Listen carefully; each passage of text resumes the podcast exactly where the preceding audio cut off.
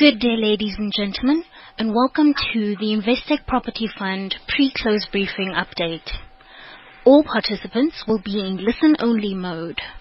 There will be an opportunity to ask questions later during the conference. If you should need assistance during the call, please signal for an operator by pressing star then zero. Please note that this call is being recorded. I'd now like to turn the conference over to Andrew Wooler. Please go ahead, sir. Right. Thanks, Claudia, and uh, good morning, everybody. Um, yeah, thanks for taking the time out uh, to listen in. We'll run through uh, the pre-close to 31 March, and then we'll take questions at the end. Um, just setting the scene from a group perspective, certainly the objectives that we set at the beginning of the year, I think we've done well to achieve, and we're still on track to meet our DIPS guidance that we gave at interim results. That is around 10%-12% up on the prior year.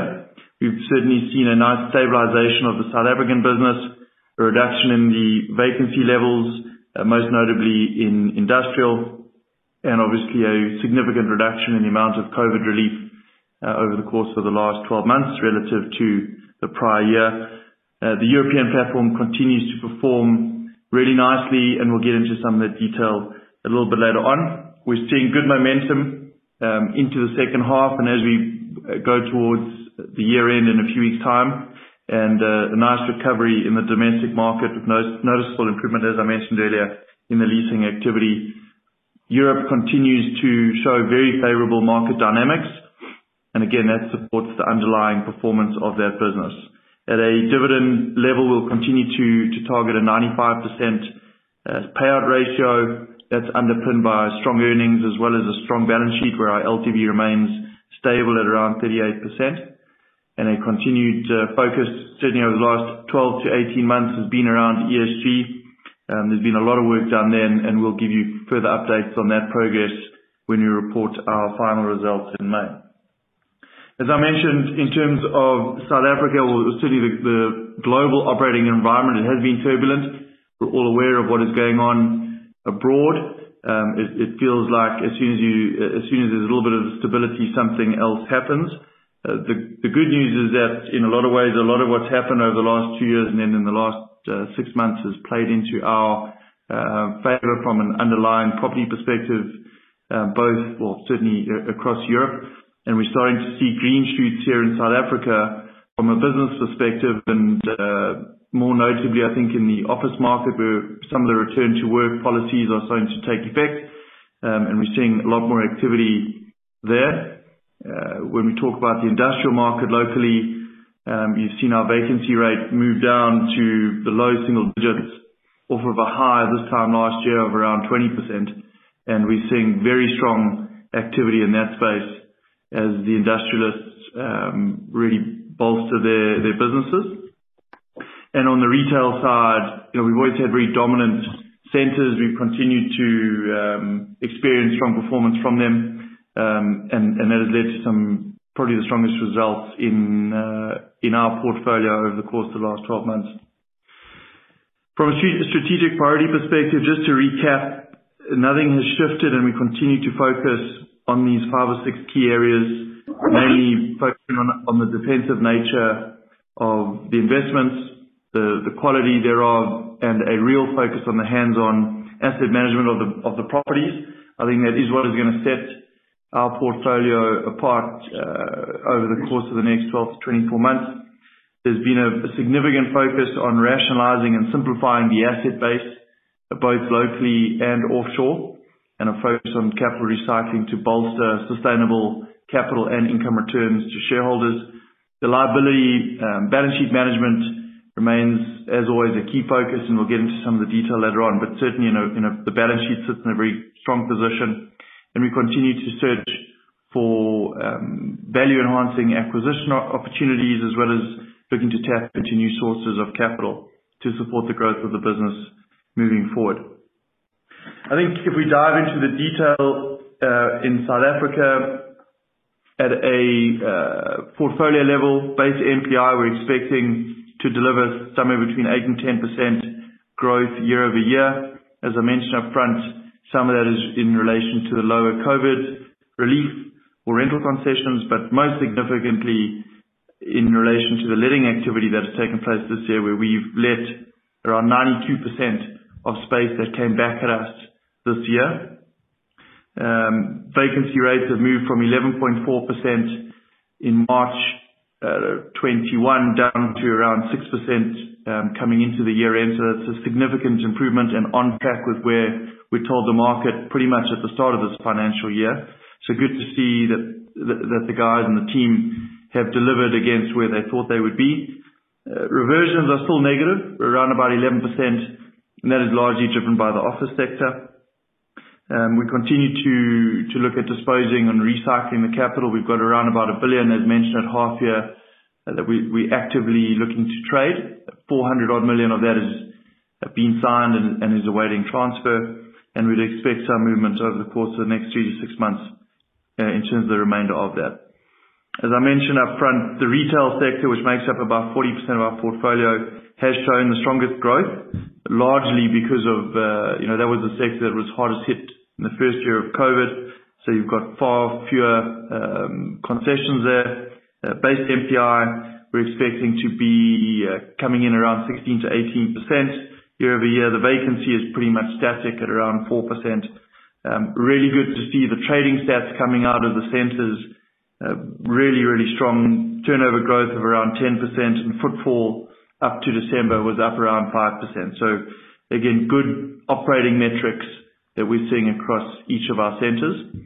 Industrial sector is probably the star when we think about um, the leasing side.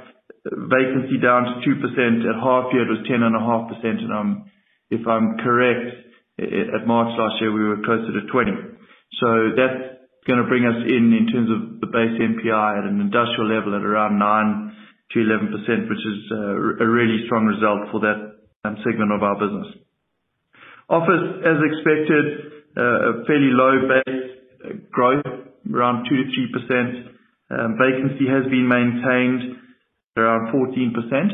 The single biggest makeup of that remains in Randburg, one single building uh, that makes up about 5% of that 14%.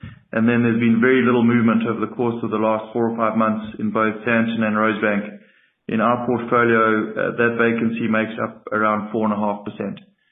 Um, you know, what I did mention earlier in terms of in terms of the back to work and certainly the roads are getting busier around Gauteng, and we are starting to see a lot more interest from corporates as they start to come back to the office. Uh, moving abroad and looking at Europe, uh, there's continued buoyancy in that logistics sector.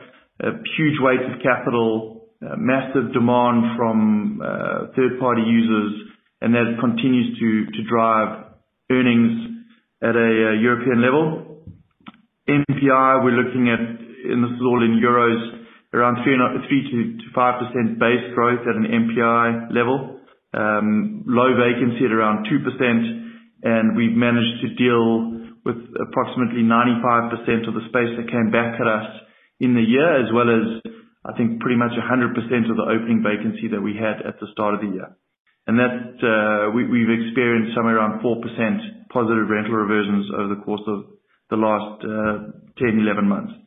That will translate at an earnings level in euros at a European platform level to around 5%-6%. There's a little bit of leakage that takes place from the top line to the bottom line because of some higher corporate and tax costs.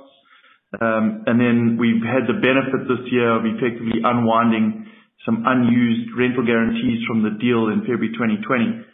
If you strip that out, um, we would be slightly lower, uh slightly below um, zero uh, at an earnings level when we look at it in ZAR. From a valuation perspective in Europe, we are expecting significant uplifts in the market value uh, as we come into the year-end.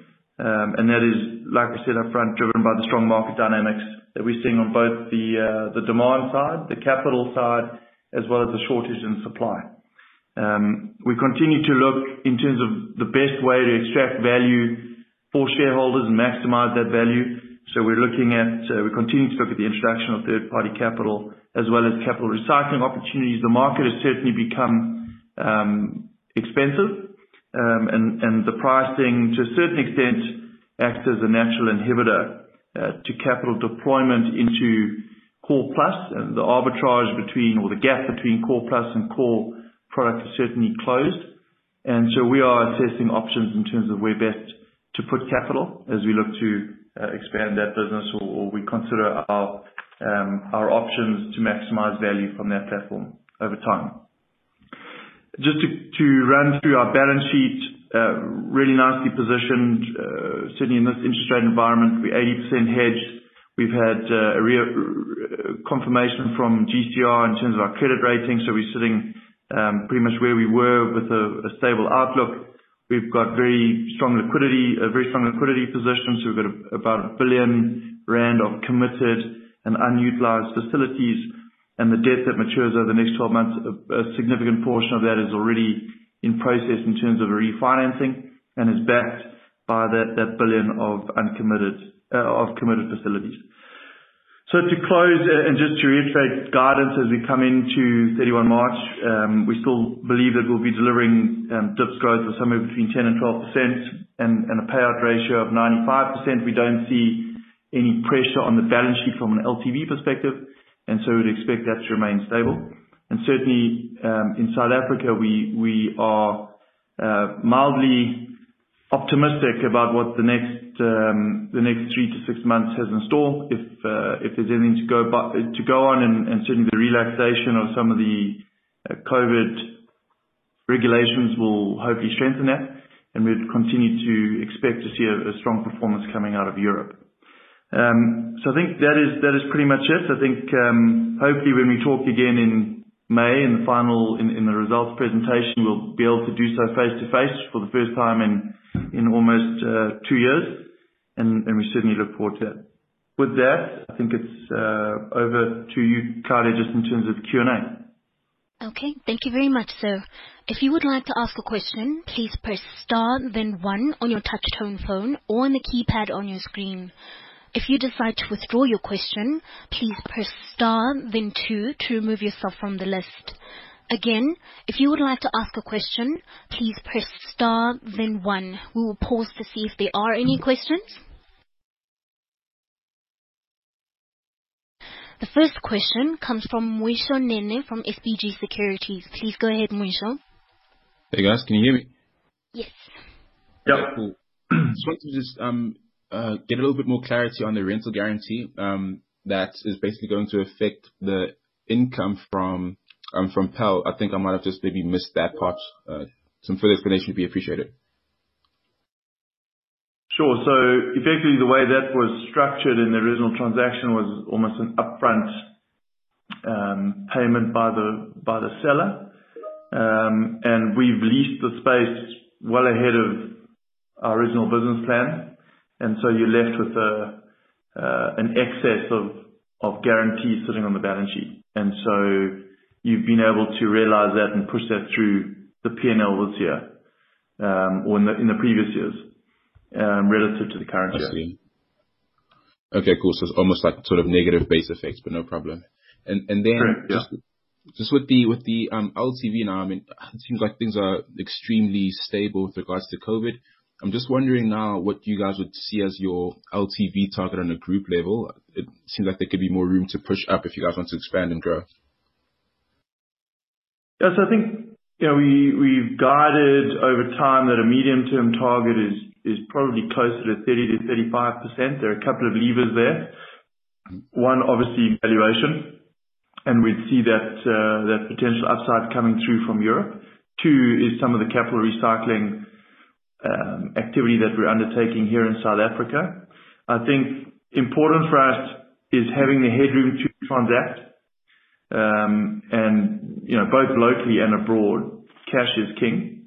And so if you've got the capacity, you really there's some interesting opportunities floating around, but you need to be able to move quickly. I think when you're sitting in the high 30s, there's just a little bit more pressure on the balance sheet that you uh, need to be cautious of. Also moving into an interest rate environment, an inflationary environment that is new. You know, we'd rather be a little bit more conservative on that LTV than uh than aggressive.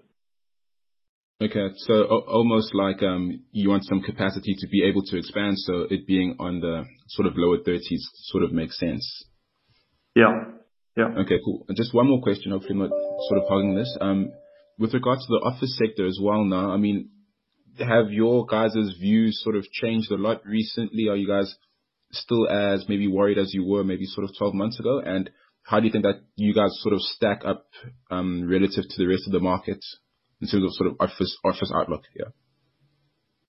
I mean, so maybe if I hand that one over to Daryl. You wanna pick that up, Daryl? Sure.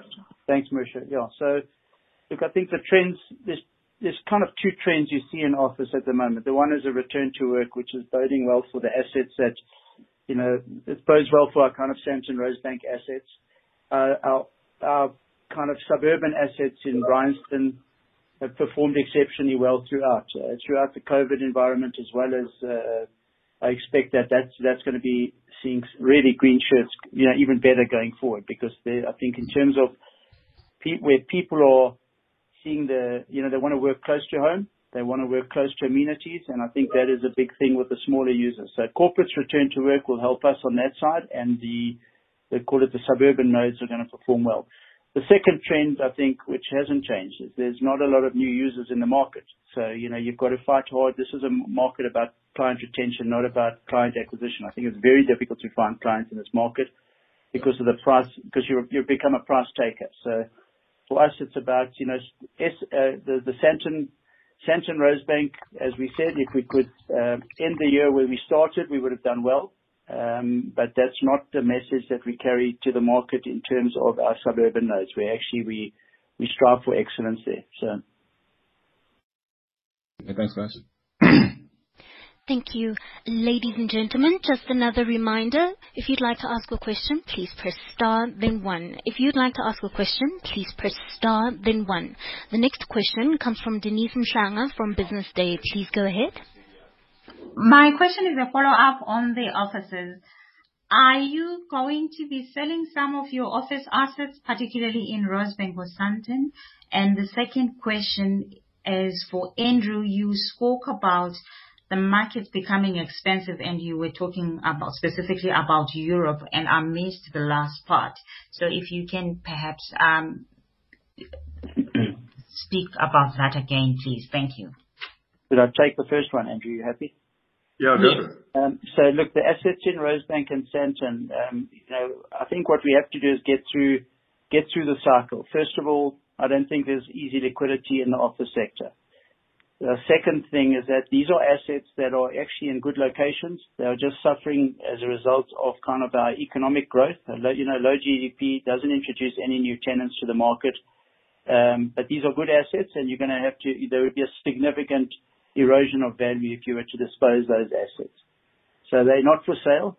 Um, there's two assets in the portfolio in Sandton which are suffering with the same vacancy, Um, as a result of inactivity in the market, and they are slightly off-piste in terms of, uh, I guess when you look at the market today, they're not as they're not in a perfect location as as some of the other assets. So we've got assets in Sandown Valley Crescent.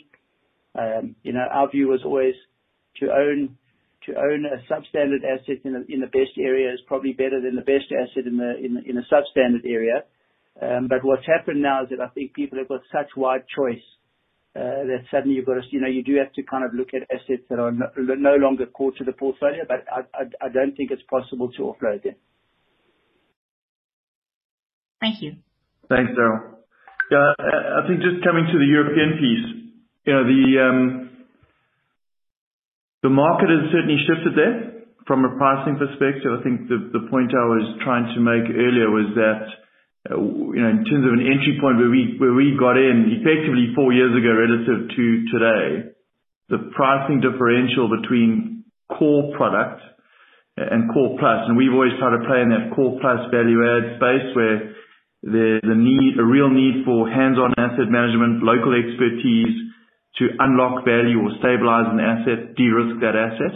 But that pricing gap has has closed significantly. Um, we need to consider where we deploy capital and how we deploy capital. We've got, you know, a fantastic management team on the ground there, experience that sort of cross all of our core markets. And certainly if you look at the performance of that business over time since we've been invested and what we've managed to do from a you know some of the core operating metrics, um, it is fantastic to see. But to compete, you know, for us to compete against big global capital in the core space, you know, 10, 15-year leases is just not where we're going to be able to to play. I think for us, there are some capital recycling opportunities given what and how we've been able to manage that portfolio, and we've moved a lot of the stock from a uh, core plus value add product or asset into that core bucket. Um and we can probably go up the risk curve a little bit um, with the team and with the capital uh, as and when opportunities arise. Thank you. Thank you. Ladies and gentlemen, just one final reminder. If you'd like to ask a question, please press star then one. If you'd like to ask a question, please press star then one. We will pause to see if there are any further questions before we conclude.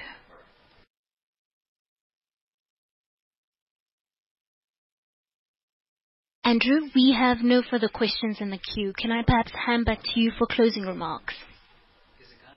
Yeah, sure. So yeah, thanks everyone. Um, again, appreciate the time and uh, I know that everyone is busy, but it'd be good to see you all hopefully in May. We look forward to that. Um, and until then, yeah, let's let's hope that things continue as they are right now with a little bit of positivity and optimism, certainly on the local markets. But yeah, thanks very much. Thank you very much, sir. Ladies and gentlemen, that concludes today's conference. Thank you for joining us. You may now disconnect your lines.